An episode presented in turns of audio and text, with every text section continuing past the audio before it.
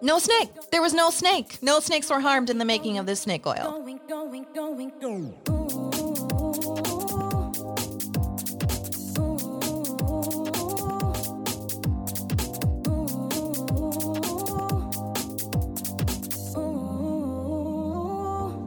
Hello, and welcome back to The Journey, the self care podcast going beyond beauty products. My name is Kelly. I'm the creator and host, and I'm a human being who's just trying to navigate the wellness space. You know, wellness is a big part of self care for so many of us, and it's definitely a very helpful space, but you know, there is a lot of nonsense out there, and there's a lot of stuff to be aware of if you want to be a smart consumer. Today, I welcome back Mao Beckett to the podcast. She's been a guest on so many episodes of this show. At this point, you're just listening to two friends recording their conversations. And she and I, we click on so much, but one thing we love to talk about on this podcast, but also like offline or off mic as well, is wellness and wellness nonsense and just like all of the like things we want to we want to debunk. We want people to be able to recognize within wellness you know, this episode really, I mean, look, it's kind of a shit post. it kind of is. Um, we we got some things to say. We got to get it off of our chest. But honestly, this episode relates so much to a couple of the last episodes um, on this show. It really does relate to critical thinking in the beauty space with Michelle Wong, especially talking about the marketing tactics used to um, to sell beauty products to us, especially the use of fear as a marketing tactic to get you to purchase something. This is something we're going to see a little bit in this story, as well as concepts like magical thinking, cultural appropriation, and predatory profit systems. But this episode also relates to my recent solo cast, The Hidden History of Self Care, because in that episode, we really learned that self care was really not about buying things at all. It was never about beauty products or selling wellness or buying anything. It was really about community care and it was about activism. And in that episode, I talked just a little bit about the rise of wellness and, you know, how wellness was on the rise parallel to self care kind of starting to fall fall away a little bit. Wellness started to become a more mainstream trend starting in the late 70s, really ramping up in the 80s, really becoming robust in the late 1990s. And of course, today, wellness is a huge industry. So, in today's episode, we're really focusing on wellness as a, a trillion dollar industry and talking about the origins of the wellness industry. And it actually goes back further, but I'm going to take you back to the 1880s. I looked into this. It really kind of starts, especially in the United States, with snake oil. And I'm really excited to tell you all about that because it is kind of a wild story. Then I'm going to hand it over to Mao, and she's going to talk about our modern day wellness guru and empire, Gwyneth Paltrow and Goop. And we had so much to say on this topic that it's actually going to be a two parter. Then come back in two weeks for part two, where Mao tells us all about moon juice. And we have some final thoughts about modern day wellness and snake oil. So I hope you guys really enjoy this episode. Let's jump right on in. So, this conversation is going to be amazing because I have back with me Mao Beckett, probably my most prolific guest on the podcast. How are you doing? I'm good. I'm so excited, Kelly. Thank you for thinking about me and, and having me on for this because a girl can go on and on about this. I know specifically. and this con this this episode was inspired by the conversations that we have mostly sometimes on the podcast but mostly offline about all the wellness nonsense that we have encountered yep. and yeah, in between talking about uh, true crime and serial killers and cults, we are talking about wellness scams. So, um, for those who are new to the podcast, do you mind just introducing yourself, what you do, Mao? Yeah. Um, so I am Mao Beckett. I'm the owner and founder of Reset and Resilient Wellness. I'm a licensed mental health therapist, um, radical healing coach. So I uh, practice therapy with um, clients in Hawaii, Massachusetts, and Guam, but I, I see folks for coaching one on one all over. And a big piece of my work that I do is in the therapy space, but also in like community and collective space is decolonizing healing and wellness. So, like I said, I can go on forever. um, and I do with my co-host on my my podcast, uh, Millennial Therapist Podcast with Mao Neo, because it's also intertwined with one another. It, you know, I kind of um, smiled when Kelly mentioned, you know, like in talking about true crime and cults, wellness came up, and that's not by accident. Right. um, because a lot of times the wellness is the gateway to to the cults, to you know, hmm. unfortunately, murder and death. And I mean, it, it may sound like dramatic, but it happens, and it, it it's important for us to put it out there and and have these conversations um because oftentimes it's very silenced and and siloed. So yeah so uh i love all of this because I, I love what you mentioned kelly about like the critical thinking right? So it's like intentional spending intentional consumerism. Like no one's saying like don't buy anything or enjoy those things but i think it's helpful to to understand where it came from, how it came about, and and also making sure that we're honoring these mm-hmm. practices, and that's how we be like a kind human. yeah. Yeah, and this episode is coming off the heels of the history of self care, which is a really great sister episode to this, um, just talking about the origins of of self care, where it was born, um, and how we can really honor that that origin. And it, you know, hint hint, its origins were not in capitalism, but it, today a lot of it feels deeply entrenched in capitalism, and so it is nice to learn the history and and honor it and like you said it's it, it's fine you can buy things it's absolutely fine but having both eyes open is so helpful. So um, I'm really excited to talk about um, Goop, about moon juice, about the history of snake oil. Like we are, we are going to take you on an odyssey um, through the the roots of the wellness space, what it looks like today, and um, just kind of unpack some nonsense uh, that we're seeing and some some real uh, critical themes that run through a lot of uh, the history of wellness, but also the wellness that we see today. When we talk about like goofy wellness, like woo woo wellness, like people uh, using crystals and essential oils and Reiki and all that, you know, you're, you're a little bit like, okay, that's just that's really goofy that's just um, that's just snake oil like something that doesn't work. It's just it's made up it's just something that's being sold to you and it doesn't really work it's just fake.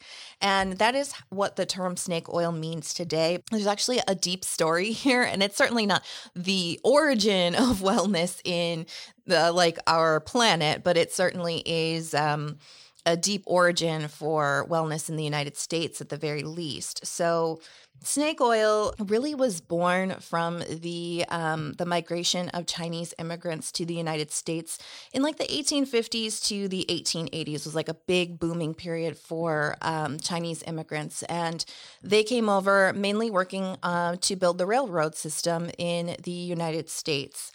They were often very, very poor and working very hard to send money back home, either to bring family over to the United States or to support them. So they were often actually uh, paid much less than the white workers that they worked uh, shoulder to shoulder with on the railroads. And this is hard work, you know, laying down railroad tracks and driving the spikes into into the ground like that is back breaking labor. And so, of course, at the end of the day, they would have really achy joints and, and pain. And the Chinese immigrants would use this age old remedy of rubbing snake oil onto the achy joints to relieve the inflammation. And um, this was concocted off of boiling a Chinese water snake. And then they would just like siphon off the oil off the top of the water. And this oil, uh, you know, they studied this many, many, many decades, hundreds of years later to find out if snake oil actually worked. And it does because it's actually high in omega 3 fatty acids, and that actually helps to reduce the inflammation in the joints. So, snake oil actually works. And the Chinese immigrants would share this with the, the uh, their white coworkers, and they found out that this actually works too. And so word starts to kind of slowly spread across the country about this remedy for pain that that actually works that the Chinese immigrants have been using for you know, uh, hundreds and hundreds and hundreds of years. Something that's really important to remember about this time in America too is like medicine is basically I don't know, it's just like not a, a, trusted practice. There is not a lot of hygiene. I mean, this is the time where we don't know about germs, we're not washing our hands, right? So there's not a lot of success rate with medicine. Um, oftentimes, doctors are also like farmers because they can't make a living being a doctor because doctors just they're just not it's just not that important of a role as it it starts to develop you know in the 20th century and um it's just not trusted you know, we just didn't know a lot. It wasn't trusted. And I think that when people are in a state of distrust of science, of medicine, they're more willing to turn to alternative methods. Um, and to believe in alternative medicine a lot more. And I do feel like we are in kind of a similar situation in our current age but I do think that it is interesting that that that kind of opens us up to alternatives. So one of the alternatives that shows up besides your, you know, hometown doctor is a medicine show. Medicine shows actually they were not born in America. They have roots in the dark ages in Europe. They've been going on forever but they became an extremely popular form of entertainment in the 1800s. So, traveling shows would feature medicine men, and these were the men who were selling their patent medicines, which were their miraculous cures. And in the medicine shows, you know, it wasn't just the these these people selling, it was also entertainment. It was almost like a circus. There was like acrobats, there was a flea circus, there was music, magicians, storytelling. Like for an extremely rural area, which a lot of areas were at this point in time in our history, this was huge. This was a really big deal. And it actually reminded me a lot of the beginning of The Wizard of Oz, where Dorothy goes to the fortune teller. It, reminds me a lot of that kind of like that kind of vibe. Um, so patent medicine is what they were selling at the medicine shows. Uh, patent medicine is decidedly unpatented, um, but it has its origins in the 17th century, where um, these uh, these like medical elixirs became really popular with royals, and so the medicine men would ask to use their letters patent to advertise, saying like, "Oh, Princess so and so loves my royal elixir." So that's where the name patent medicine oh, comes like- from like old school sponsor. exactly. Hashtag ad. Exactly.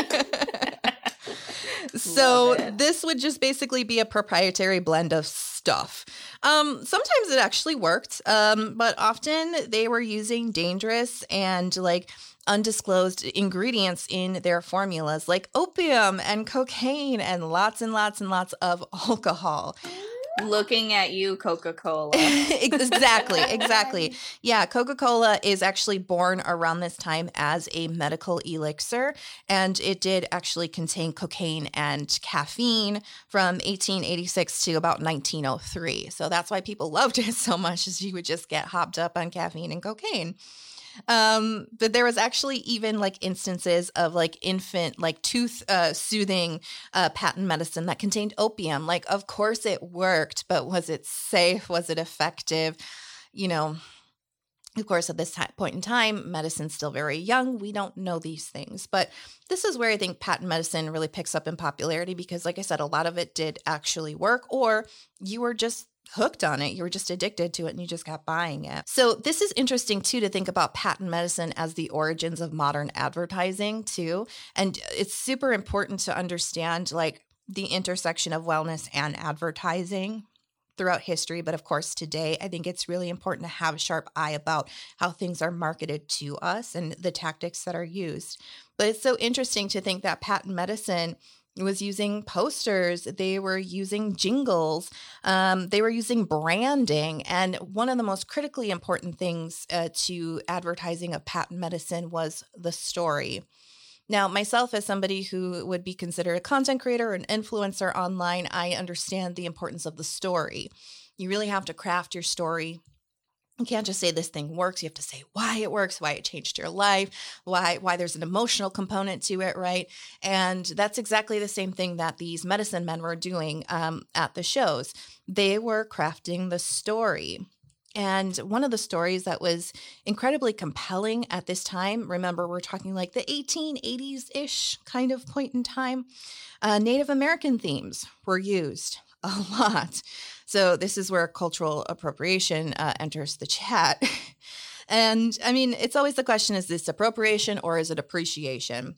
But I think this is appropriation because um, it, per the history, yeah. it was not a per, it was not a pre- appreciation based on how they treated the indigenous population. So yeah. Yes, and this is really where we see the use of the old uh, noble savage trope. I of course I'm putting this into air quotes, guys, because this is the trope of an uncorrupted uh, a human who is untouched by civilization, which we know is garbage because indigenous populations in the Americas were very advanced civilizations, much more advanced, maybe even arguably than the Europeans, and much sooner than the Europeans were. This is the history that is not taught to us.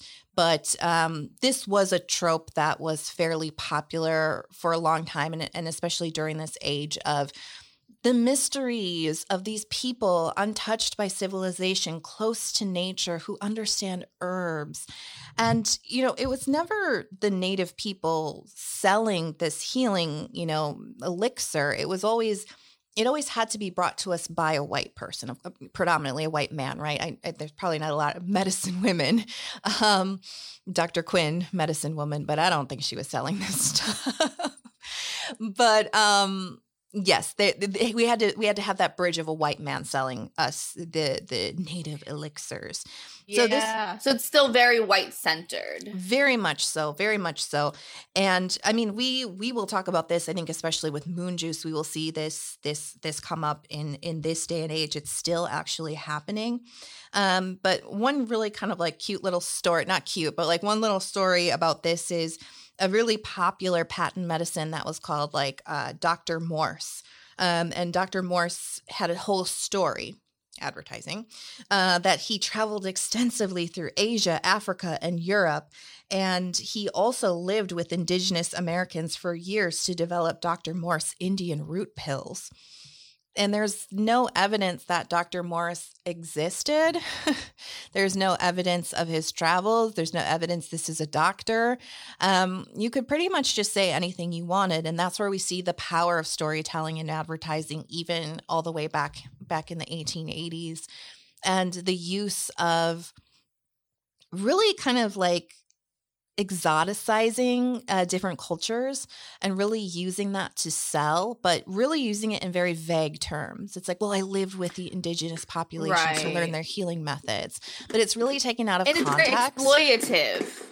Yes. Yeah, and it's super exploitative too, right? Because they're saying I've learned from them and I'm taking all of this, but you need you need it to hear it from me like right like if it's never right. centering these natural indigenous folks that that you that we're learning these beautiful traditions and practices and that and and I really appreciate bringing this up because that anti that like I don't want to say xenophobia but like yeah like that centering of whiteness has been going on ever since mm-hmm. because that's the that's the that's the the symptom of colonial uh, colonization right like mm-hmm. um that the settlers are coming on and and exploiting and taking the resources sorry this guy we got a sick little one um, at home yeah so don't mind I swear he's safe. um, but yeah, it's it's the elite, right? It's the mm-hmm. elite privileged folks which are the white and in and currently still right? The yeah. the um the whiteness is having access to the indigenous to the people of color and then creating that rhetoric of like you need it from us. Yeah yeah. It's really interesting to to see how this is going to this is going to weave into the story of really i mean we could probably take 10 different wellness brands or or whatever you you know like wellness trends and probably 7 out of the 10 are going to have some of these themes in them of cultural appropriation of like the magical thinking. And um, what i'm about to talk about which is the predatory profit system within it it's just it's really interesting to see how these things have not changed um, and how these themes still still do resonate today. So it, yeah, they're taking the ingredients and the cultures out of context. It's just like a vague mention of the, and what I always find interesting too. This is a side note, but like we, I don't think the episode is out. It won't be out when this comes out, but we talked about um, Warren Jeffs and the Fundamental Latter day Saints on your podcast. And we talked about how the Mormon pioneers came into Utah and basically acted like there was not a native population there. There was just like, this is our land. There's nobody here. And that's what I'm seeing right. in these stories is they're talking Absolutely. about native cultures like they're already gone. Like the magic secrets we'll yes. never know. Right. So the uh, no, that's such a great point. And actually, I learned through my my yoga training or my yoga teacher training is that is that um the, there's two terms of um glamour glamorization mm. and um sterilization mm. of the culture. So glamorizing is essentially like you know like uh, Namaste in bed, right? Mm. And we'll mm. talk about how Moon Juice does it, where they have a product called um, Magnesi-Om, like yeah. Magnesi-Om, like what what the the mantra, um, which is glamorization and sterilization, like you were saying, Kelly, is per like T- uh, taking bits and pieces and not honoring the origin. So you sterilize it and make it more palpable and paddle, pat, what's the word? Paddable? whatever that tastes better, supposedly palatable, unseasoned, palatable, making it unseasoned for for the for the the for the white mm-hmm. population mm-hmm. that we're seeing there, right? Yeah, that's actually a great lead into the the development of snake oil into a patent medicine and the development of snake oil not meaning a great um, medicine that helps achy joints, but actually encompassing like just becoming a generic term for something that doesn't work, something that's fake, um, and something that is being sold to us. So, snake oil um, is actually really predominantly brought into popularity by a man called Clark Stanley. Um, he is a cowboy and he supposedly learns his. Um, medicine, herbal healing powers from the Hopi Indians in Arizona. He claims to have spent two years working with a medicine man from the Hopi tribe.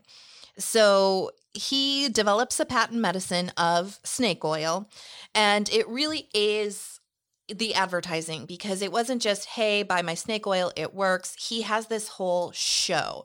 So his show, because he's this cowboy personality, bigger than life, he starts by wrestling a rattlesnake. Rattlesnakes are, you know, they're everywhere in the American West feared probably as well right? So this was like this big macho man wrestling this this rattlesnake as he's talking about how we need to get the snake. We have to get the oils extract the oils of the snake for the healing powers of the snake oil and he would wrestle it into this pot and boil it. And then he would probably like unveil his like bottles his tower of this how i imagine it his tower of bottles in his wagon buy my snake oil. And um it was incredibly popular. It was such, I mean, this sounds incredibly entertaining. Like, there's no TV, there's no radio, there's no TikTok. True. I'd watch a guy, I'd, yeah, no TikTok. I'd watch a guy wrestle a snake. Right? Sure. Like, I mean, you're working super hard. Like, there's not much here. This medicine show is all you got. And this guy is bigger than life. He is you know, the life of the party. And so he starts selling this around 1879. In 1916, Okay, so huge span of time. He's selling this this snake oil, legitimately selling snake oil. Um, because of the Food and Drug Act, um, the regulations that started to get passed around this time in 1916, they start to look into snake oil and um, they find out that uh, Clark Stanley's snake oil is actually made up of mineral oil, red pepper to give you that warming sensation, turpentine, for the color, and beef Gross. fat. no snake was no harmed. There was no snake. No snakes were harmed in the making of this snake oil. Yeah. Um, so this is where we get the term snake oil. Uh, we're selling it as snake oil. It doesn't even contain the main ingredient that it is you know, purportedly containing. So this is where the term just picks up in popularity um, as meaning something fake, something that doesn't work. And I think especially the personality of Clark Stanley too is just of something it's not just a snake it's not just snake oil it's a snake oil salesman. It's the personality of the person. It's that bigger than life life of the party the, the story the spectacle the branding. Um, clark stanley really understood that. His product didn't have to work. It didn't even have to contain the ingredient but it sold for how many years? Because it was based off of his personality. And I think that that is actually another huge theme with Goop. We've got Gwyneth Paltrow, and then Moon Juice with uh, Amanda Chantal Bacon. Uh, these are definitely brands that are built off the backs of of these women's personalities as well. Um, and so that's always something I think that's important to interrogate. This is something I come up against in the skincare world a lot is I'll see a lot of like celebrity backed or influencer backed like um, skincare lines, and I think it's always interesting to see how much of the founder is is is a part of the brand, and it's not how much are they involved, but it's how much of the brand is is built around them and their personality. Because uh, to me, right. that's always like something that I really want to look at critically. Yeah, absolutely. That's a great point. And yeah, and and and that's why I think uh, immediately Goop was one and then Moon Juice. Um I'm glad Kelly you brought that up because I was like, "Oh, absolutely" because I saw them in passing and I was like, "Ew." Like I didn't even want to dig into them because I was just like infuriating to see what, what she was selling and what yeah. So, yeah, this is a space where I will rage about it because it's so ridiculous. Yeah. And one thing I want to point out before we move on, just about the history of snake oil, is we learned about Clark Stanley and, and how he sold snake oil for so many years and was was incredibly successful with it. Is within that story of how he sold it with the rattlesnake and everything completely the entire identity of the Chinese immigrants who who brought this to the states is completely erased. They're not even using a Chinese water snake. A rat if he was even boiling the rattlesnake, it wouldn't have even had the omega 3 properties that the specific Chinese water snake has. He, there was no snake in it at, at all, but I'm just saying that like the the identity of the culture the the honoring of the actual ingredient everything is com- is completely erased and the it's completely taken out of context. It's like well whatever we don't need we don't need a chinese you know water snake. It's just any snake will do or no snake will do. Yeah. Right. Uh, yeah yeah. Absolutely. And i think that speaks to also during that time because the the chinese was brought over to to the to the US to build railroads like during that time was also the anti-Chinese immigration yes, law yeah. that you know was heavily discriminatory. So they were brought over, exploited, and then completely discriminated against, but then used their yeah, and then completely erased again. So it's just this constant um erasure and sterilization um, and xenophobia in the term of snake oil now. You know what I mean? Like the mm, way it mm. evolved, like you said um, because it can't, I didn't even realize that was the history of it of the, what snake oil was. Um, so it so it it the root of it is anti-Chinese. Yeah, snake oil. Yeah, it, there's there's so much uh, involved in it, and how how it came to the the phrase has come to us today and you hear it a lot actually in politics and it, it is slung around as like um, oh he's a snake oil salesman you know? Um, and uh, that's obviously like un, um untrust what's the word? Like like uh you can't trust them. Right yeah like like he's a oh, well this is a good one. He's a snake right? Like he, you can't trust him. He's just selling you snake oil right. which doesn't have snake in it yep. right? Like he's just giving you empty promises that he'll never follow through on or she i guess. Um but yeah, it's it's interesting how this has actually been yeah co-opted by the political movements. You hear it a lot now in modern politics but it, it, it does still apply to to the wellness space. And um we're still doing it. Like we're still doing this. We are still romanticizing fetish, fetishizing other cultures while still you know taking it out of context referring to it in the vaguest sense erasing an identity um erasing the context of it and a, smaller theme within that but i think is going to be a bigger theme in goop and moon juice is the magical thinking where it's just like you know, I don't really need proof to believe that it's going to work. I just need the story. And I think so many of us are disenchanted with the medical system. Um, in this country, in the United States, I, I certainly know I am. So I, I understand why the thought of maybe just blasting your body with adaptogens or just like living a healthier lifestyle is going to cure why you don't feel good. You know this this vague i don't know why i don't feel good. Um i think there's probably a huge rise in that too because like most of us haven't felt good for the last 2 years right? And it's kind of indescribable how we're just not feeling well um and we are searching for for the answers to heal ourselves and it's not something that doctors are necessarily going to honor beyond a diagnosis of depression or anxiety or whatever, right? So it's just like if I just don't feel good, I might turn to taking supplements, I might turn to crystals, I might turn to yoga, and I think that that takes vulnerable people with an open mind and can really exploit exploit people who are in that that that place. So I think now would yeah, be a great time right. to start to introduce our modern snake oil, our modern wellness um, yes. um, nonsense that we wanted to talk about today. Oh, Miss Gwyneth, Gwyneth Paltrow, how shall we start this? Um, there's a really I want to reference uh, the this specific article because it does such a beautiful job in, in talking about this situation and offering voices from black and brown um wellness influencers, content creators, and just coaches, right? Um, and it's it's on byrdie.com called Unpacking the Wellness Industry's Whitewashing Problem. Um, like Kelly had had beautifully opened this episode about, like it's not a new phenomenon. It's been happening for for hundreds of years.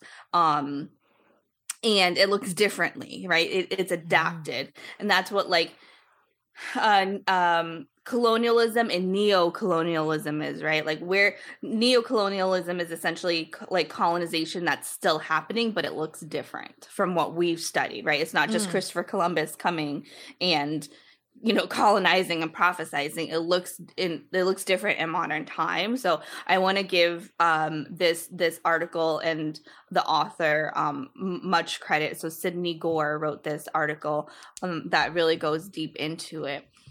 So well, yeah, I, I, I can't think about whitewashing wellness without thinking about Miss Gwyneth Paltrow. Um, and why, you ask? It's because she is obviously an actress, comes from a family of actors and directors and in the industry, so lots of privilege there. Um, she launched 2008 and you know she she has this like origin story of like it was created in in my kitchen. I'm sorry, in your mansion kitchen. Like, stop it. Like, let stop pretending that it was from like the studio kitchen or whatever. Like her humble beginnings. Like mm-hmm. it was mm-hmm. in your multi-million dollar kitchen, but that's cute. Um and and obviously it's grown a lot. And mm-hmm. they and the, this is from her website. Um they operate from a place of curiosity and non-judgment. They start start hard conversations, crack open taboos, and look for connection and um, resonance everywhere we can find it. We don't mind being the tip of the spear. In short, we go first so you don't have to. We're glad you're here. So this is straight from the Goop website. Mm-hmm. Um, it's a very robust website. So a little timeline of what again straight from the about me about goop uh section so 2004 before goop was formed you know and, and, and they use her initials i don't know this is just me being petty but this, they're trying to make her so like relatable mm-hmm. so instead of mm-hmm. being like gwyneth you know they're like gp fuck up so gp is photographed at the anchorman um, premiere with mm-hmm. cupping marks i remember that and this. says Michael Phelps took note. Like, really? really? like, I grew up, and again, like, I'm not gonna be like, that's ours. No, like, everything is so open to like every like like healing holistic wellness is for everybody but the way it is, has been co-opted and and again sterilized this is infuriating to me so not once from what i remember did she talk about what this cupping was and correct me if i'm wrong i don't really remember Two, 2004 was kind of my partying days so i could i couldn't have cared less but you know like yeah, and the same thing, M- Michael Phelps, right? Like they see a white man, right? This mm-hmm. famous white man do it, and everybody's like, "Oh my god!" But like, I was cupping my dad since I was little, like mm-hmm. honestly, um, and and I think it's kind of like, but then when they talk about it of what this cupping thing is, it was very like, oh, this ancient traditional thing that it's like, no, people are still using it. It's not that ancient. Yes, it is from ancient, you know what I mean? But yeah. traditional, but people use it all the time. I remember kind of that very like yeah. Yeah, I remember the the coverage around this being very much like like um oh, she's so dedicated. Like she's so yes. dedicated She's to, so innovative. Right. Like she's so dedicated to wellness or she's so dedicated to herself. I think this is obviously before self-care was really the buzzword that it is. Right. Like she's so dedicated to her self-care, right? right? And she she's going like to to the ends of the earth to to yeah. find this ancient custom and you know she probably just went to yeah. some like boutique like spa in Beverly Hills and had this done. It's, Absolutely. She did not go to immigrant communities in Los Angeles to no. have this done. You know what I mean? and learn about it. Yeah, exactly. Right. Yeah, absolutely. Yeah. Um that's a great point. It like it's it, when it's done by these like these high visible celebrities it's it's still very sterilized and glamorized mm-hmm. right? Like it's still very centered around them.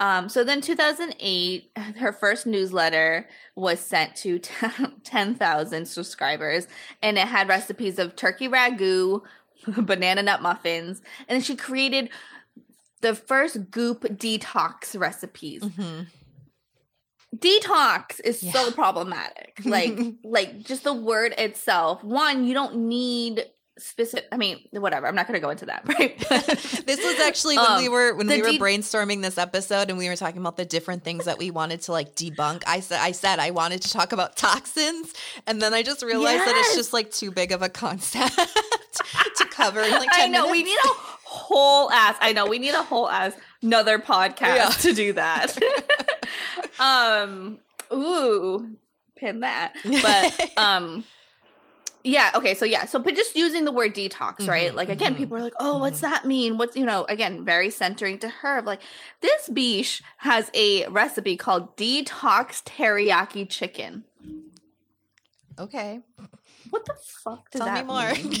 What? what? no, I need. Honestly, I need to Google it. I need to. Yeah, I need to Google what what what are you even talking about? And then if we think about what teriyaki chicken is, is right? Mm-hmm. Teriyaki comes from the like Asian cuisine, yeah. so so now you're co-opting that. But yeah, Anyway, I have so to I just say, wanted to like, mention that. I am so susceptible to the use of the words detox, toxins, cleanse. Like yeah. I recognize this about myself. Like I yes. really tune into this and I know I'm not alone. And this is why I want to point this out of like, you should be aware of this because like, yeah, we all know what it feels like after we've drank a little bit too much or we, we ate too much junk food. Like we had an indulgent weekend or something, whatever. Right. And it's yeah. just like, you just, you don't feel quite yourself. And so the, the idea of a cleanse or the idea of a detox or the, the idea that your body uh-huh. is full of junky toxins that need to somehow be flushed yeah. away in order for you to feel good again makes a lot of sense sense. These are really simple. And terms. you're not wrong.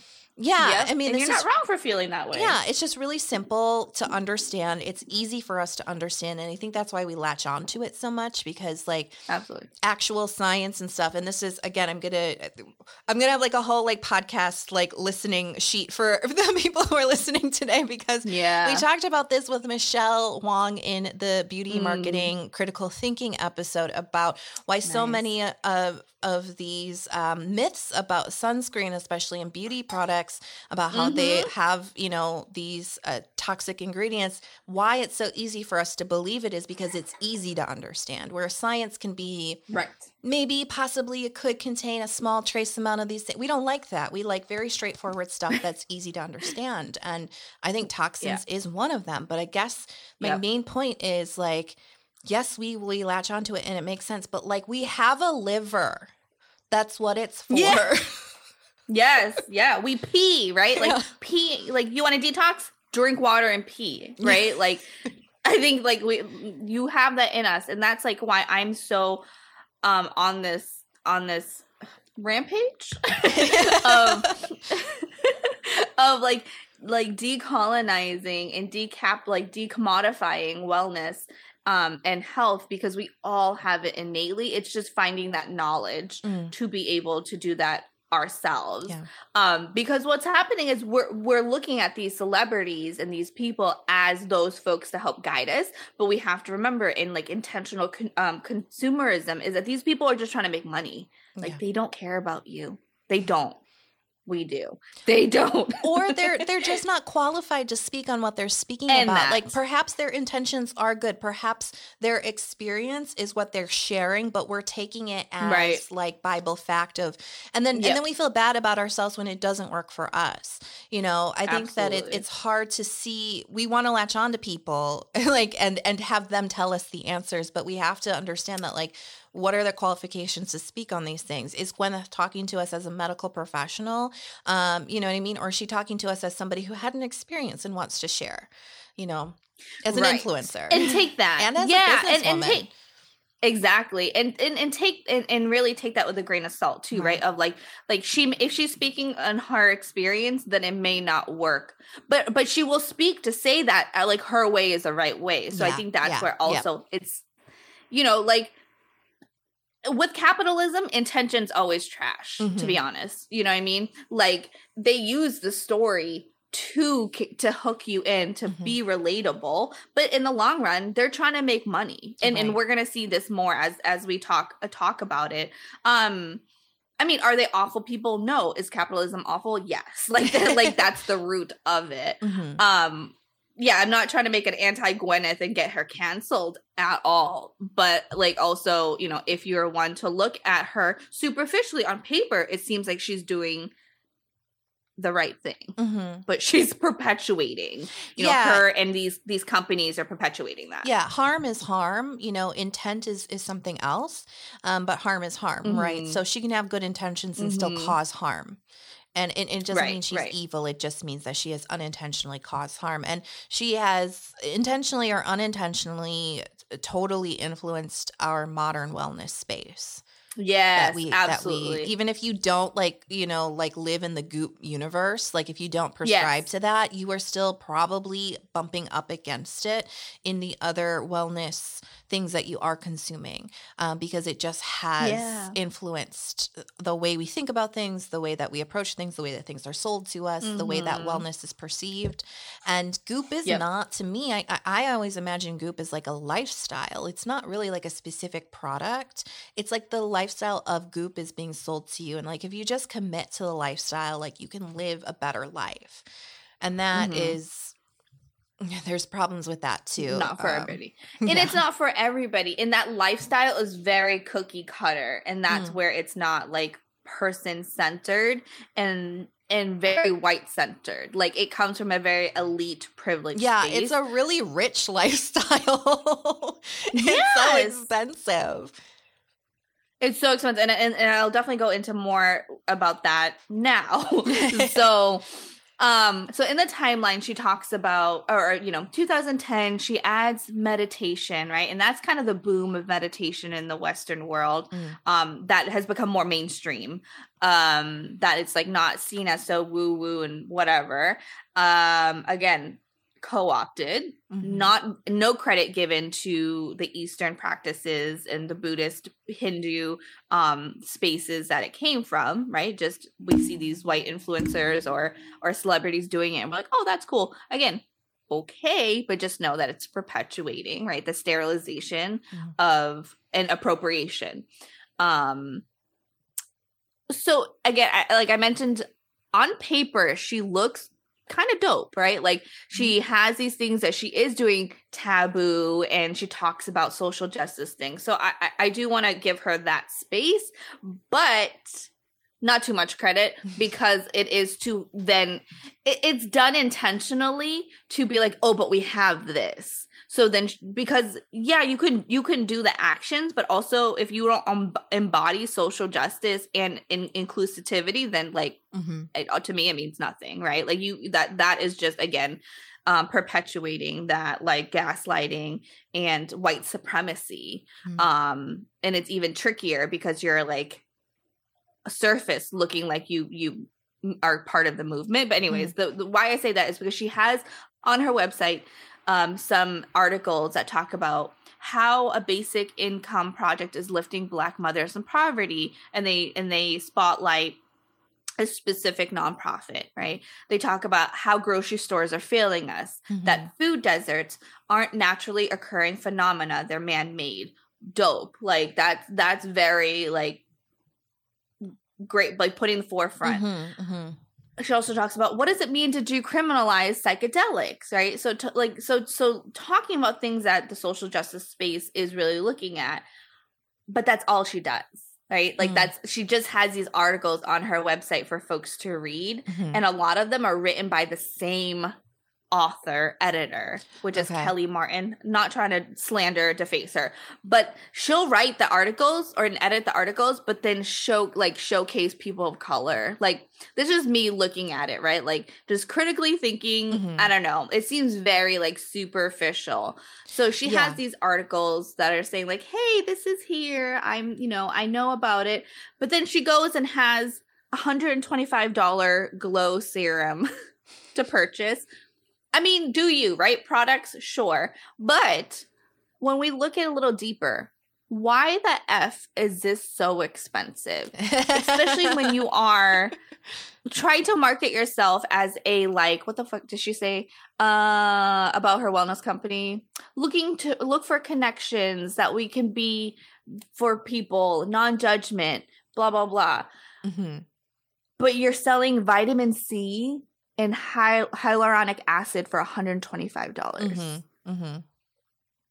I like. I know this is in your wheelhouse. Yeah, no, you can get that for like, like twelve dollars from the ordinary. So much cheaper, right? Yeah, no, exactly. it doesn't. Those ingredients work aren't beautifully. expensive. No, and I looked at. the no. funny that Goop and Moon Juice both have skincare lines because skincare is super hot right now, and so let's capitalize yep. on that. And I have a, exactly. I have a, I have a hard time with these like celebrities entering into the skincare space and stuff because I'm for like, sure. why? Like, why are you though? Because like, what? Just for the you, face of it. What do you have to offer that hasn't already already been done? Like what's your specific point of view when it comes to skincare? Is it just because you're you're goop, you're Gwyneth Paltrow, and so you're selling me that goop lifestyle? And so in order to live that goop lifestyle, you have to have the goop branded skincare. Because yep. yeah, exactly. You look at the formulas and there's nothing innovative in there the quality of hyaluronic acid or the, even the quantity is probably not anything that would merit that that high of a price. Um, L-ascorbic right. acid is not eh, incredibly expensive. Um, I mean, it, it can sometimes be difficult to formulate with, but that still, again, doesn't dictate a high price. It just dictates right. a, a, better cosmetic chemist, maybe. Um, yep. But uh, usually, the luxury skincare, if you're really going to justify it based off of a formulation, is going to come from an expensive, high quality ingredient like uh, a very potent green tea, possibly, um, or uh, just, yeah, oftentimes. Something that is harder to get, right? Mm-hmm. Like, I'm mm-hmm. thinking of like Tatcha. Like, Tatcha has like rice um like what is it? Something like something with rice in it like fermented rice and all that stuff. Like yeah I and i mean like harder. like sk2 uses um right galactomyces ferment and you can certainly get galactomyces ferment for a, cheaper cost in other Asian beauty products, but galactomyces ferment in SK2 is definitely processed and handled in a very mm. different, higher quality way that I personally do believe dictates the higher price point. Like maybe not that high, but I'm just saying like it makes sense sure, why it costs yeah. more because it's not comparable to the cheaper options. But there's also ingredients out there like hyaluronic acid that are just plain common. Um, and honestly, not even that elegant. Like, here I go off on a tangent. Like, listeners who love skincare probably feel similarly. Like, hyaluronic acid mm-hmm. is kind of thick, it's kind of sticky, and like you have to know how to formulate with it and use it in the proper right. quantities or using the right types of hyaluronic acid because there's actually different mm. varieties that can give you that plump feeling. But if you're just using straight yep. up hyaluronic acid, or even sodium hyaluronic acid, like it's okay, but it is literally in everything. So again, Right, wait, what are you selling me on with with the formula? Because you're not. So it has to have something to do with the marketing, the packaging, the people Yep. behind it, and and just the the customers who are ready with open wallets because they're buying into Yep. the lifestyle. You know, Exactly. Yeah, absolutely. And then um yeah, and then she has another thing, morning skin super powder, vitamin C, grapeseed extract. yeah. again, 30 it's a 30 pack. And this is like a 30 pack thingy that you're supposed to use maybe every day. 60 motherfucking dollars. Like no. Oh, okay. Yeah. And I love the extra packaging waste as well for a company I'm assuming Yeah, calls yeah. sustainable. I'm assuming. exactly yeah no and that and that's the thing right as we like on paper it looks like cool but then Mhm. when you break down like the the business model or like what yeah what they're Yeah. offering it, it it it's not mathing it's just another product that i had to put on there because i was like what the f balance blocks right the yoga bands balance Okay, blocks mhm. because because and the, she, and the way she markets and brands it is that like whatever they have is innovative that they have to do it right so Mhm. that's the thing like that's where like it doesn't jive with me also i get it like we got to make money capitalism whatever to survive right now before it burns down but the way she does it is that like she has the best thing ever so it creates that fomo and that like scarcity um feeling for consumers so this balance block she says like the way it's it's created it's literally a half circle like two half circle blocks Mhm. for $50 Fifty dollars just because they're like Yes. crescent shaped. yes My yoga blocks were like seven dollars off Amazon Basics. Thank you.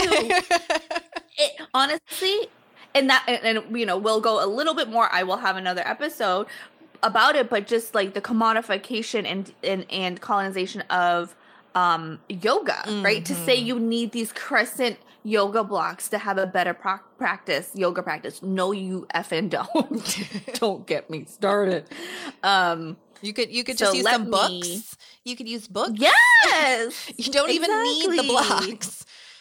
you don't yeah you don't like yeah books a chair Bricks, a small child, don't you know, Yeah. like, your pet, like Yeah. yeah, no, you don't need it. So, so my last thing about them is again, like, right, the the lifestyle, like Mhm. Kelly said, like they are selling it hard. And these articles are very tricky because again they have those social social justice like oh i'm actually learning something because they have people on on there that are pro, you know providing like that are in the field. So you know they're providing like authentic authentic genuine information about the topic. Then you have this what this article 11 beauty and wellness rituals you can do from bed like cool like some free Okay, stuff yeah. like right ideas i clicked on it like open mind and again like i was researching this researching this as open-minded as i could like i wasn't out here to be like oh she sucks and then you know was trying to find this Right. so I'm like, word, like this is something maybe free. Um number one, wrap yourself in something soft. This is a coat for going nowhere. Wearing it is like wrapping yourself in the fluffiest, puffiest comforter out there. The home coat you can find on Goop for $299. I was like, okay, yeah, wrap yourself. Yeah, I know. I like that feeling too. And I'm in Yeah. bed and I just like being cozy. And I have this like little soft blanket that I like to go right up to my face and it feels so good. no, you have to buy this one. You have to buy this home coat. I need the home coat. for three hundred dollars. yeah, I mean it looks fluffy as fuck. Take though. I'm not gonna lie, but I am not paying. yeah, I'm not paying. I will buy a snuggie before I buy that. I don't even know if I'd spend that on a winter coat, let alone just a coat for my house. A home coat when you Home have coat. blankets. Um. So number two, breathe in grounding sets scents. Beautiful. But then they they then they market their own Their essential, essential oil oils. for Mhm. thirty five dollars. But Okay, okay, yeah. sure. Um, tap into your intuition. Normally, you might pull off a handful of cards, spread them out, but this there's like this guidebook will tell you how to go deeper. Um, and then bonus points if you have a journal. Fifty five dollars on this inner compass card. So it's like all stuff that you can buy on their website. Okay, It's not yeah. it's not, you know, it's not this genuine list of like, hey, tips and it's like Mhm. no buy this shit that's from the website. And it's not even like Number- wrap yourself uh-huh. in something warm, like a blanket or your favorite sweater, or perhaps this coat. It's like no, it's legitimately in order to do what you need. this coat. motherfucking coat. Yeah, in order to pull the, exactly. the intuitive card, it needs to be this deck. It can't be From any deck. deck. It has to be this deck. Yep. Yeah. Yep. And then also get down with your prettiest, quietest vibrator. Viva La Vulva vibrator is ideal for a long day in bed. It's super quiet. I mean, it's cute for $98. Uh-huh. You can love yourself for free. Like, no. Stop it. Oh, man. There's more. Oh, Five, yeah. melt into infrared heat. A miniature infra infrared heat mat Oh, yeah. that takes 30 seconds to set up, $600. dollars Mhm. I mean, That's pretty okay, cheap for the ones I've seen out there. I know.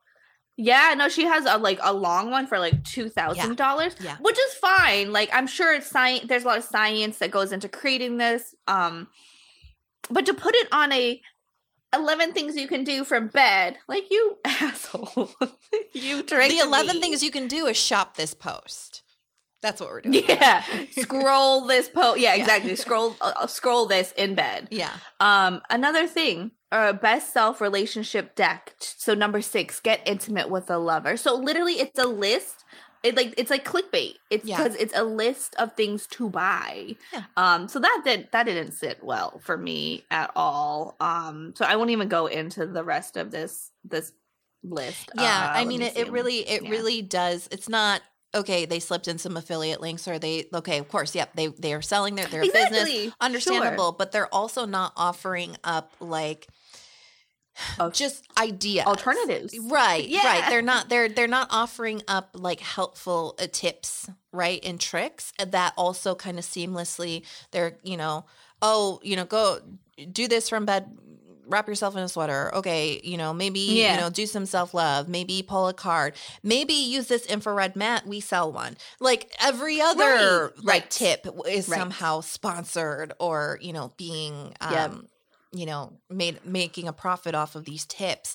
But it's like you got to Yep. offer something like for free before you start selling. And so I think that's why it's so icky. Yeah. Like whatever, put your Yep. links in. It's cool. Everyone does it. Like I do it, but I'm just saying like I think that there's a difference Exactly. between just offering knowledge or offering ideas um, first and foremost that can help people and then possibly suggesting a thing that they might if they need to buy something they could buy this this is one thing that is a good thing to look at but to say you have to buy this you have to buy that and that's again it's the lifestyle because it's not just about being warm and cozy with the Mhm. blanket it's about being with this house coat this house coat makes Yep. you well this house coat makes you healthy this house coat makes you a goopified person and goopified people Right, are, right. it's a specific it means something about who you are as a person right? Or that's what they're selling to you. Yeah, it, me- it means that you you care. You you take Yep. you take effort in your wellness and how you take care of yourself and you invest in yourself. I don't know. I just i just think that you can be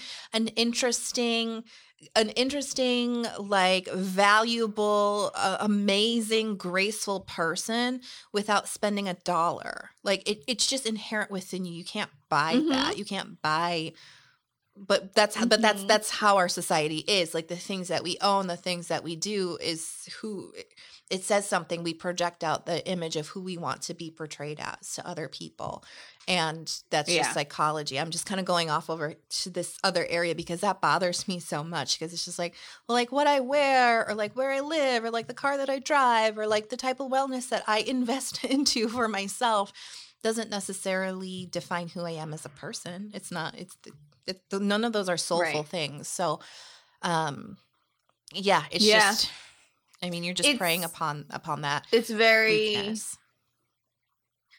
Yeah, it's very um it's it's the aesthetic. Like that's Mhm. what the wellness industry has completely promoted because the wellness industry is a trillion, multi-trillion. I don't even know how many zeros that is. like industry. Um and growing so so I so there's like and growing, right? And and that's where I we, we're here to we're having this conversation to disrupt that right. exploitation right. of our our goal to be healthy and and happy right the, we deserve that mm-hmm. and it perpetuates our inability to be that when they're saying oh but you got to buy this and we can't afford it yeah like yeah that's not okay there is an underlying like prejudice to poverty in a lot of this. And I'm not necessarily saying that within Goop it, itself. I'm sure it's present, but I just mean generally in wellness and actually a lot in like the diet space. In my opinion. Too.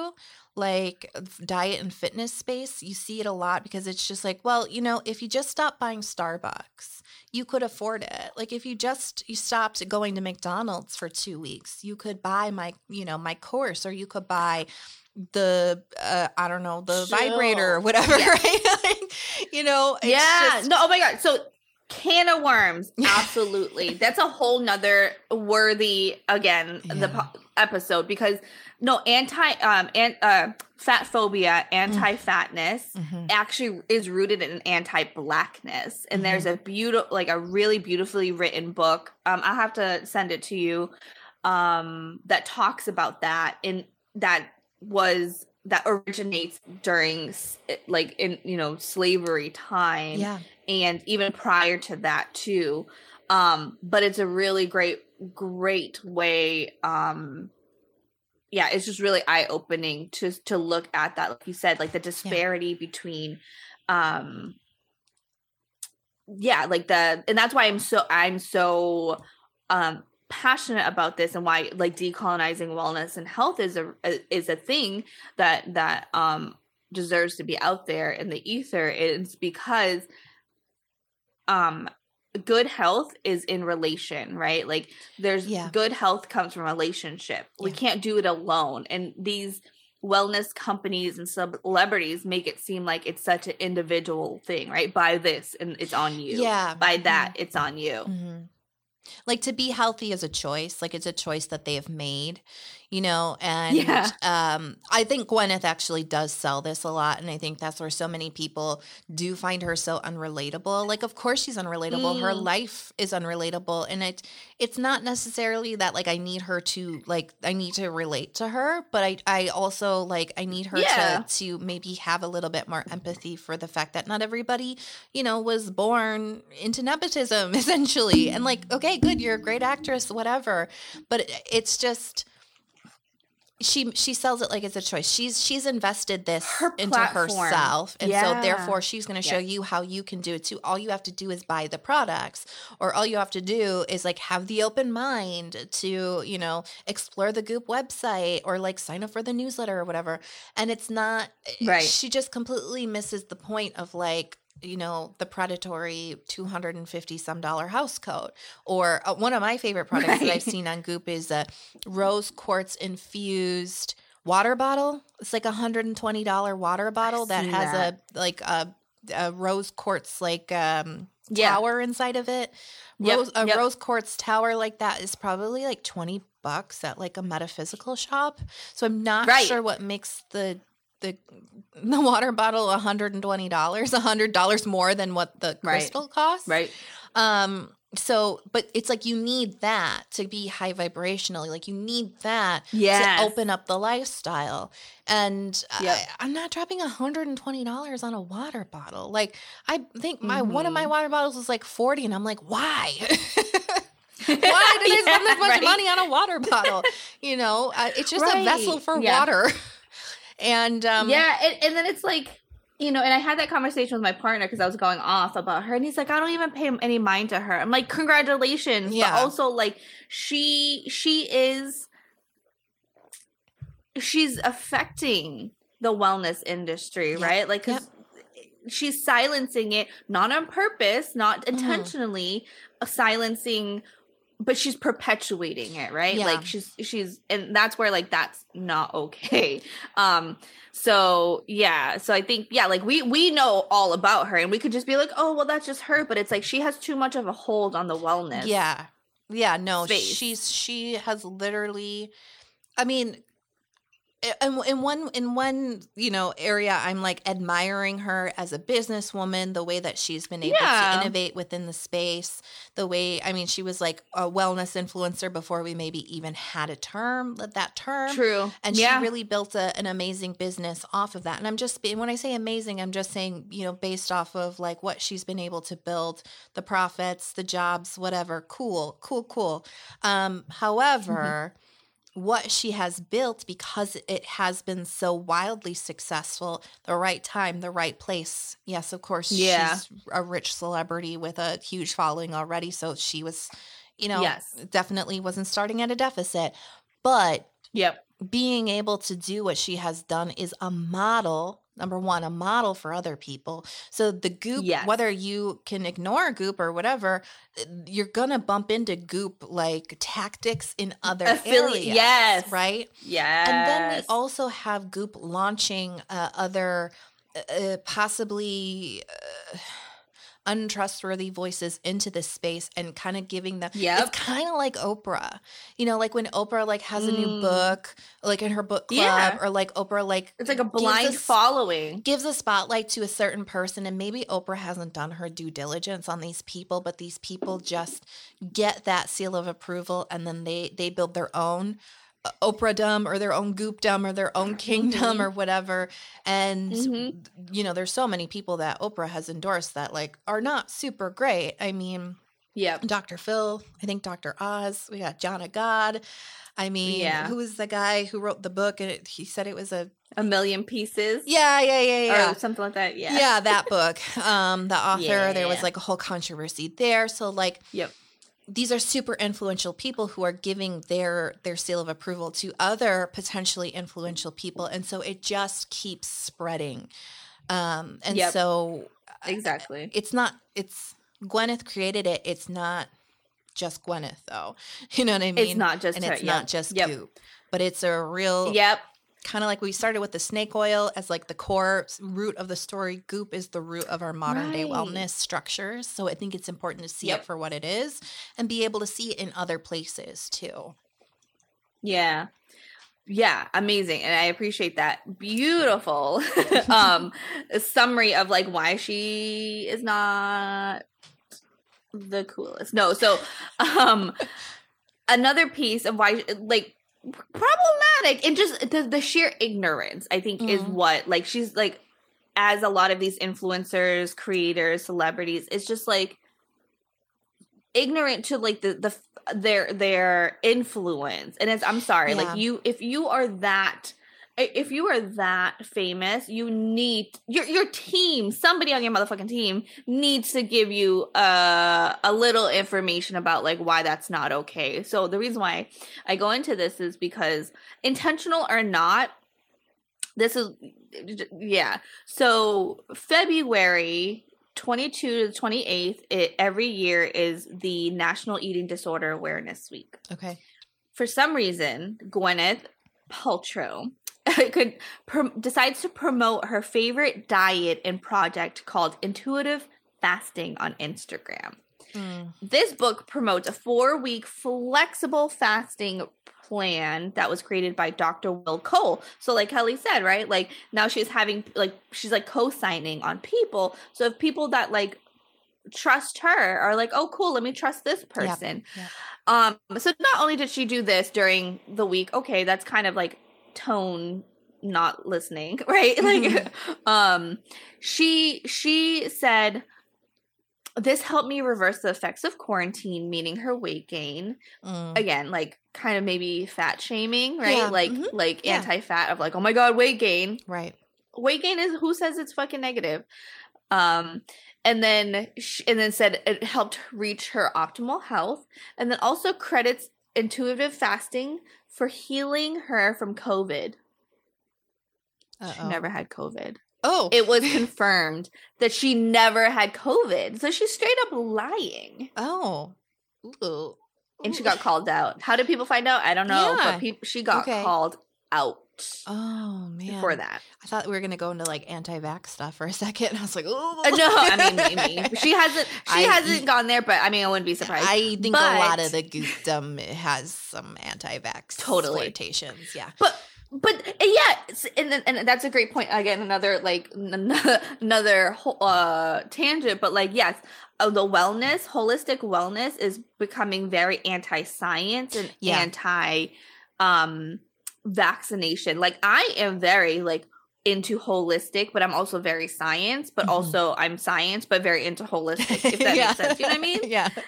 Like I yeah, like I'm not gonna completely discredit one because I'm on the other, but that's not how a lot of folks because they truly believe in this stuff mm-hmm. um these teachings that is out there so she does that and then here's another thing that she does that's not cool um is that she sells these jade vaginal eggs. oh, I was waiting for this. if you didn't say it, I was going to bring it up. yes, that Kelly requested we talk about. and I was like, hell yes. So the issue with this is, again, that snake oil thing of the Chinese did this. This is ancient traditional, you know, ancient medicine Chinese from secret. the Chinese. Ugh. Secret, exactly. yeah. You sh- you need to try this, right? the Ch- Chinese population and and educators, practitioners came into the chat, entered the chat, and said, "No, we don't. The fuck? The fuck is this vaginal egg? No, we don't. No, mm-hmm. we the fuck we don't. Mm-hmm. May- Chinese people may use it for whatever, but it is not a practice that that traditional Chinese medicine uses. People okay. that are tr- are learning about this do not learn about these eggs. Um, so again, like full circle, right? Okay. Using a group of people and their cultures and their traditional practices and say mm-hmm. they do this, you should buy it mm-hmm. um, for sixty six dollars. And there was actually a a lawsuit that yeah. that um, the folks won because uh, against her them making false claims that it works. So there's more information about that if if it, you, that you can find but mm-hmm. yeah but it's still being i think it's still on the web it's still on the website. I don't know if you can purchase it but it's still on the website. So like the information um, like so again, how to like, do it and they're not the only people who are selling yes. this. So exactly. yeah could, yeah. The information's still there they're not claiming the ancient Chinese traditions anymore. Sure, but you can use the resources on Goop and then find your own jade egg, which I would say is like actually pretty dangerous because like I who knows? Like jade could be porous depending on how that is made as well. Yeah, um, bacteria can harbor in there that you would never be able to. It clean. is, yeah. And so That's a good point. Mm-hmm. I just want to mm-hmm. put that out there for anybody who is probably listening to this is not interested in a jade egg, a vaginal jade egg ceremony. I don't know what it is, but I'm just saying, don't put crystals. don't please put, don't do it. Please don't put just... crystals inside of your body. At the end. No. Just hold them in your hands. And it makes, fine. They're pretty. Yeah, and you know, and that really, and that is really uh, also infuriating too, because then like when people hear that, they're like, "That's fucking ridiculous. That's mm-hmm. dumb," and it's like. Yeah, it sounds dumb. But then now they're thinking, oh, like ancient Chinese traditional practices. What the fuck are the Chinese doing? You know what I mean? It just like yeah. perpetuates. It well, it's it, like it's kind of like the oh, of course they do because it's like it's weird. Yeah, like of course, fucking weirdos. Yeah, yeah, yeah. Like if like, you're not on yeah, board with it, then you're just okay. like, yeah, that tracks. Like, no. right? It's yeah. like it's not even true. She made it up, y'all. Like, yeah. So that's not okay. Um, another thing that oh my gosh, Uh-oh. this is your this is your the skin ca- the sunscreen. Do you Uh-oh, remember no. the sunscreen? Oh, when she put like the tiniest little bit on her face. Yeah. yes. Yeah, yeah. So this is the stuff. It's like you are so far removed and like up your own butt. I'm sorry. Like this yeah. is the point because she speaks it with such conviction that she mm-hmm. like is is right. Like this is what you yeah. should do. Not once where she was like, oh, you know, like this is just me. This is my personal mm-hmm. choice. She's like, you know, this is the reason why. So for the folks, for the listeners that have not seen this ridiculous Vogue, like you know, skincare with celebrities, um, which I I enjoy. Like I, there's mm-hmm. folks that I like like watching, but she she does hers and she ta- she goes on and up like very goop like talk about wellness and blah blah blah. But then she's like, oh, this is my skincare. I like you know. not she didn't even say like oh i don't go out in the sun often so i like i don't use it every mm-hmm. day. she said when i use when I use uh sunscreen, I only put it here and like dotted and like put it on her like cheekbones Mhm. like highlighter because the sun doesn't hit anywhere else. well, maybe in her nepotism bought mansion, the sun only hits those Right. areas of her face through UV tinted windows. I don't know. Um, yeah, no, it's not true. That's not true. Um, That's not true. I don't know. End of not podcast. It's not true. Um, the yeah, you probably know that listening. You you know that that's not true. You need to put it on your whole face. Um, and a little bit does not go a long way. A lot of bit goes a long way. yeah. Apply often and generously. Um, yeah, I I don't even know. It's like I don't even know how to res- like I like I can't even open a dialogue with somebody who like can't even picture the sun hitting anything other than their cheekbones and like the top of their And this nose. is a, this is the CEO of this fucking wellness industry. if you don't know how basic science, yes, if you don't know basic science, ma'am, please stop. Yeah. and and like this shit, right? Like we're not seeing articles about it Mhm. unless you Google it, right? Like you're Right. not like it's like like she's not getting canceled for it. Like the people Well- that know about her just like already know. Well, and I think that uh, maybe in her mind, in her world, this is me being empathetic and putting myself within Gwyneth's shoes. Perhaps she's Yeah. thinking a good majority of her followers are probably people who believe that cat that uh, sunscreen contains a lot of dangerous chemicals that um, disrupt your hormones and, and, and enter your bloodstream, right? Mhm. Because that that's a common myth. It is not true. Yep. It's not true. Um, that is a common myth that is spread that spreads like wildfire on social media. right. Um, and just right. people just keep debunking it and it just keeps getting spread and Yeah. people just believe it. And it goes back to the whole concept of what's easy to understand and, and, and believe, right? Because the science behind it, uh, Mhm. it's like, oh, well, yeah, and like maybe a little bit gets in your bloodstream, but like it's not a big deal. It's like, it, it's harder to understand. So it's really easy to understand this. So half of the people who follow her probably believe that. Then the other half are probably like, "Oh, I need to use it because it's a health accessory." And so she probably is like tormented about should she show sunscreen or not. So she splits the difference, and she just uses the tiny Yeah. little bit that won't enter her bloodstream, and it's just to protect this little part of my little baby cheek right here.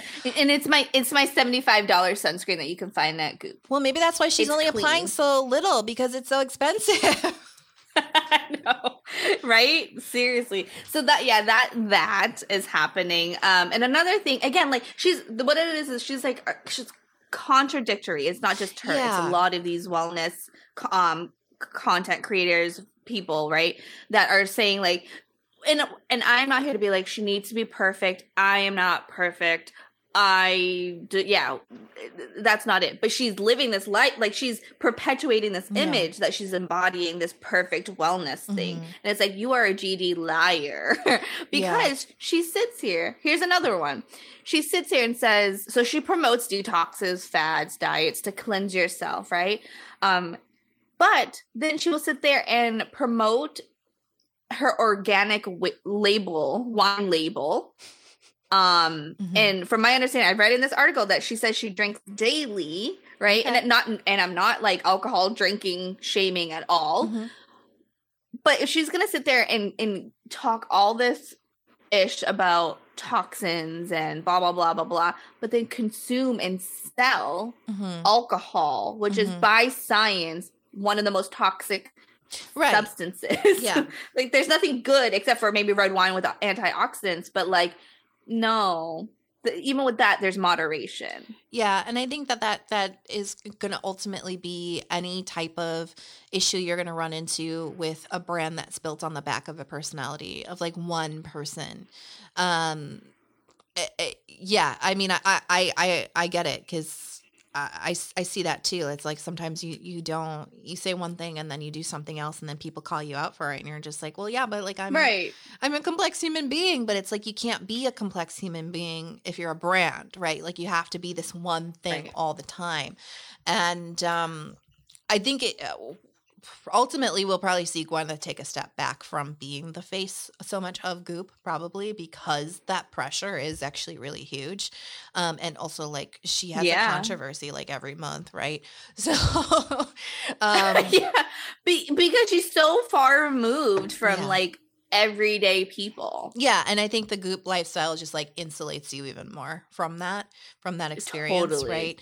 Um, and I think that that is ultimately the the most difficult thing for me to get on board with is just like the the lifestyle feels really unattainable. And then like once you're in the lifestyle, Mhm, it's just mhm. like it's just yeah, it's not it's not not that not, you don't need to relate to everything, but it's just you work. just are not going to understand all the stuff that we talked about, you know Yeah. um it's yeah, Yeah. it's a difficult it's a it's interesting i'm like sitting here i'm like i'm like but what about gwyneth's feelings i feel so i feel so torn because i'm like she's a human being She has lots of money. she she does she is. She, does. She is, but she's also a businesswoman. i know it's just You know what I mean? it's she's just also me where i'm just like i wonder what she's like behind the scenes She seems cool though. I'm not Yeah. gonna lie. Like like I watched her documentary on like how she like did like um different episodes of different like wellness holistic things. But Mhm. even that like I can I can find some annoying yeah parts. yeah of course But like she doesn't seem like she's out there being like super mean and really shitty. Like she actually said some stuff that I thought was hilarious. It's just the the, the wellness business model that she's Yeah. perpetuating Yeah. and has created. So no, I, I appreciate you bringing that out because I yeah I don't want to speak ill of her as a person and human no because like I said she's I don't think she's evil. I would would I drink wine with her? Hell yeah, I would probably Yeah. party with her. Mhm. Um, but but yeah, but I think it's just because she's blown up based on like you said they're like really smart strategic business practices Yeah. it it is perpetuating this problematic thing that we're now noticing right um right as a as a society too Mhm. Yeah, we're we're we're able to see it now because I think that we're in a point in, in a, in a space in our history where uh, we're pulling back the curtain, so to speak, on a on a lot of this stuff. yep But it's Yep. also like her her business model, her marketing model is being copied by other people at this point. So yes you Yes. know it's it's kind of twofold it's like we see it and i think you know this is okay again i'm like i totally want to talk about moon juice but like i'm like i'm not like Yeah. trying to say like save gwyneth but like leave gwyneth alone but it's i'm just saying that like i think it's interesting that we uh, put not we you and i but just generally the media Yeah. that is calling her out and, and she has so many haters and, and, and uh, deservedly Yeah. so but i'm just saying that like there is a lot of rage against her as a person, not a, on Goop, not Right. on, on these bigger concepts that you and I are identifying. But there's so much eh, like rage and hate put upon her as if Right. everything has stemmed from her. Um, Yes. and I I find that interesting too because I think if she was a man, we would have framed the conversation around Goop uh, very differently. Um, yeah I just think that like women generally, even though wellness is always uh, geared uh, and targeted more towards women, our society is set up in a way where we are harsher on women, or we're, we're more more likely to see their we're more uh, critical. we're more critical of them exactly and uh, what one male uh you know goop like wellness guru might have done could have easily Yeah. gone on flown under the radar if gwyneth did it as a female as a white woman. I think that that is going to be called out a lot faster um yeah and so For i just sure. i just find it interesting. Um but ultimately i mean she is yes she's a she's a privileged white wealthy woman so she's got it pretty easy um in this in this space. And hmm uh, yeah i mean everything that we have talked about has been we already modeled that in the snake oil episode or the snake oil story Mhm. right? So nothing is new here you know it's just like you said yeah yeah so she didn't she didn't create it. Exactly she didn't create it like it was essentially there and mm-hmm. she you, you know used it in this modern Yeah. space of It's- business It's been working for hundreds of years. Exactly. And that is the perfect place to end part one. Come back in two weeks. We have part two for you. We're talking about Amanda Chantel Bacon, the founder of Moon Juice, and we're going to link it all back to the origins of wellness. I hope you really enjoyed this episode. If you did, please share this with a friend, share it on social media. If you put it on Instagram, please tag me at the Journey of Self Care Podcast. Another great way to support the show is to rate and review. If you're in Spotify, rate it with stars. It takes two seconds.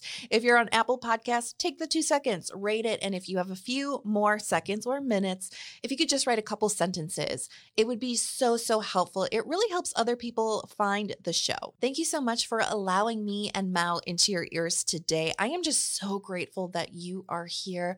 I want to remind you, you are doing an amazing job, and I want you to just keep going. I'm sending you so much love on this journey. Bye.